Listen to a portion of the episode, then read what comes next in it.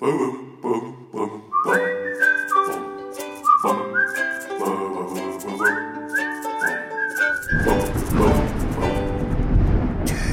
Geistesblitz. Hallo, grüß Gott, moin moin, wie auch immer und herzlich willkommen zur 457. Ausgabe von Dübels Geistesblitz. Puh, da liegt ganz schön Staub auf meinem Mikrofon. Und äh, schön, dass ihr noch da seid. Äh, da die letzte Folge dieses Podcasts ja nun doch schon ein Weilchen her ist, glaube ich, ist es nicht ganz so verkehrt, wenn ich die Ereignisse der letzten Monate mal ein wenig zusammenfasse. Äh, beginnen wir der Vollständigkeit halber doch am besten gleich im Januar. Millionen Deutsche werden mit einer neuen Belastung konfrontiert, die ihnen die Schlagadern auf der Stirn zum Pochen bringt.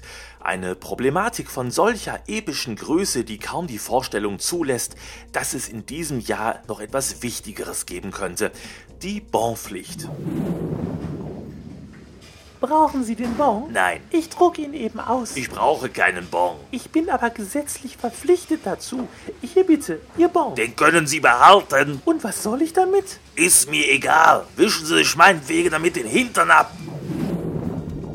Im Nachhinein betrachtet vielleicht gar keine so schlechte Idee. Februar. Ein neues Virus taucht auf. Es nennt sich Corona. Ja, ich weiß, ihr könnt's alle nicht mehr hören. Ein paar Leute infizieren sich damit und ich bastle eine Podcast-Folge mit dem Titel Captain Corona, in der ich die Opferzahlen des Virus mit den Opferzahlen von beispielsweise Verkehrsunfällen in Relation setze und zum Ergebnis komme, dass das alles ja gar nicht so schlimm ist. äh, äh, nicht unbedingt eine Sternstunde in meiner langjährigen Podcasterzeit. März.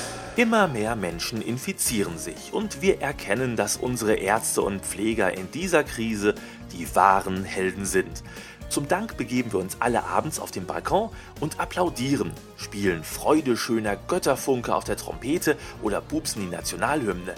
Die mit diesen künstlerischen Gaben Beschenkten jedoch äußern Unmut und hätten lieber höhere Bezahlung und mehr Freizeit, also äh, unglaublich sowas, mehr Geld.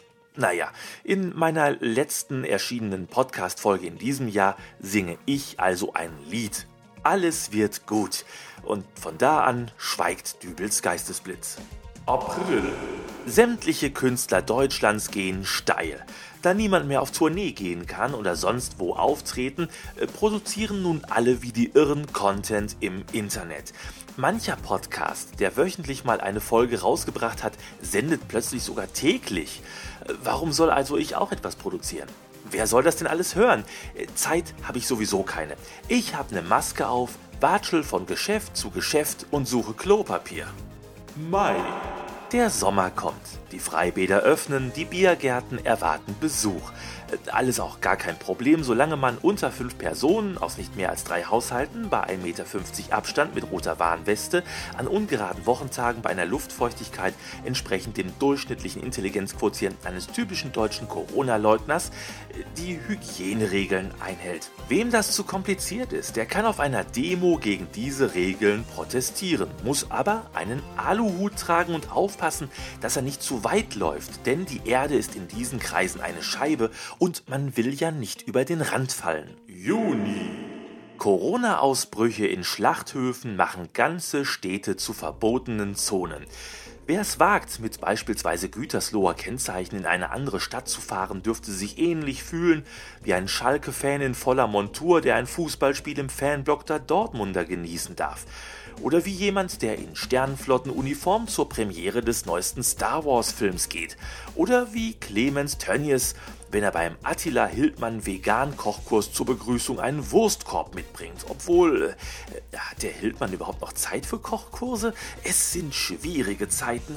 Juli, August, September. Corona, Corona, Corona. Gefangen zwischen ich kann's nicht mehr hören und könntest du deine verdammte Nase bitte auch unter diesen Mund-Nasenschutz stecken, rauschen die Monate dahin. Irgendwie fühlt sich alles scheiße an, weil halt nichts mehr so richtig ist, wie es mal war. Aber andererseits mag man sich auch nicht wirklich beklagen, weil wir hier in dem Land leben, in dem die wenigsten Opfer zu beklagen sind und die meisten Freiheiten herrschen.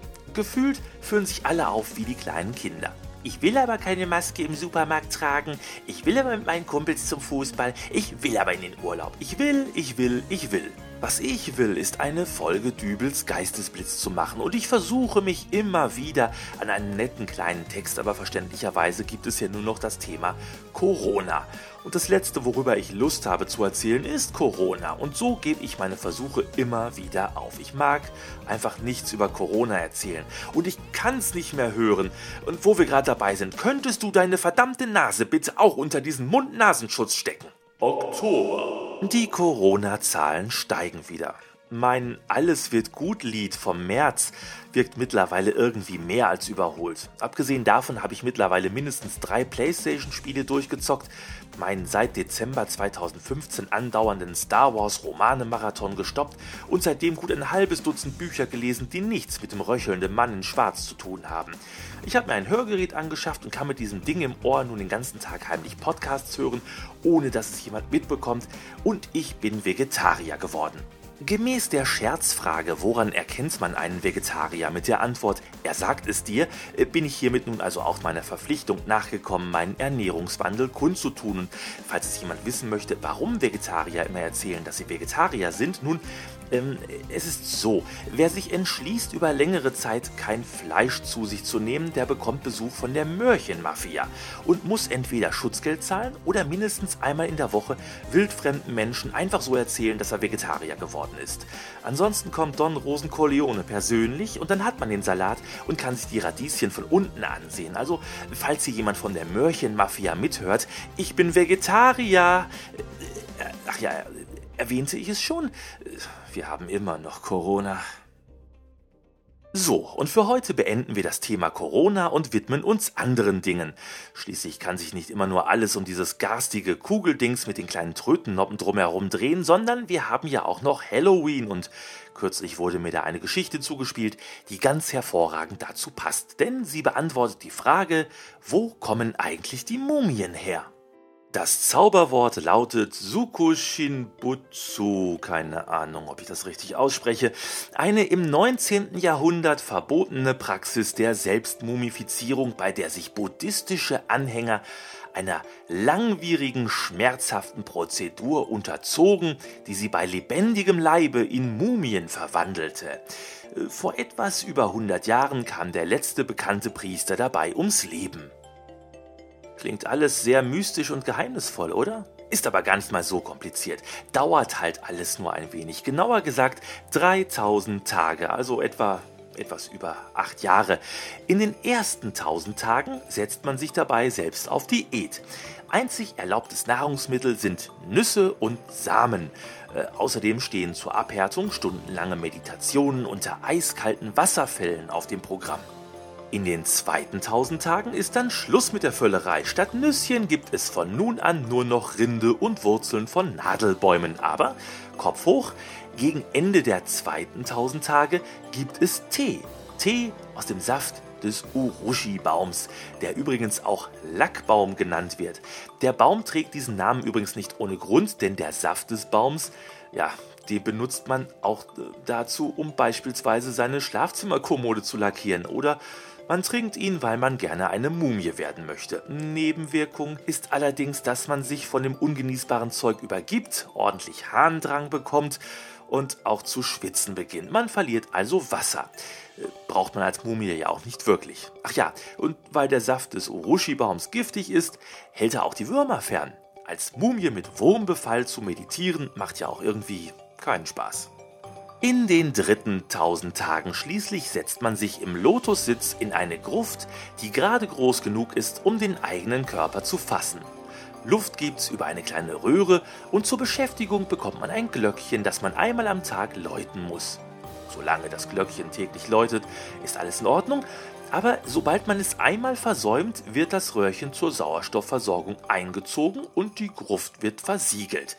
Wenn die 3000 Tage dann um sind, wird nachgesehen, ob die Mumifizierung erfolgreich war.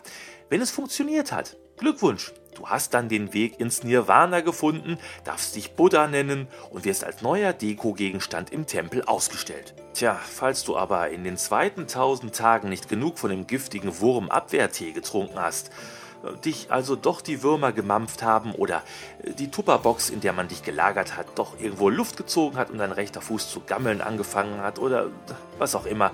Kurz gesagt, die Mumifizierung nicht geklappt hat, tja, dann hat sich's mit dem Nirvana.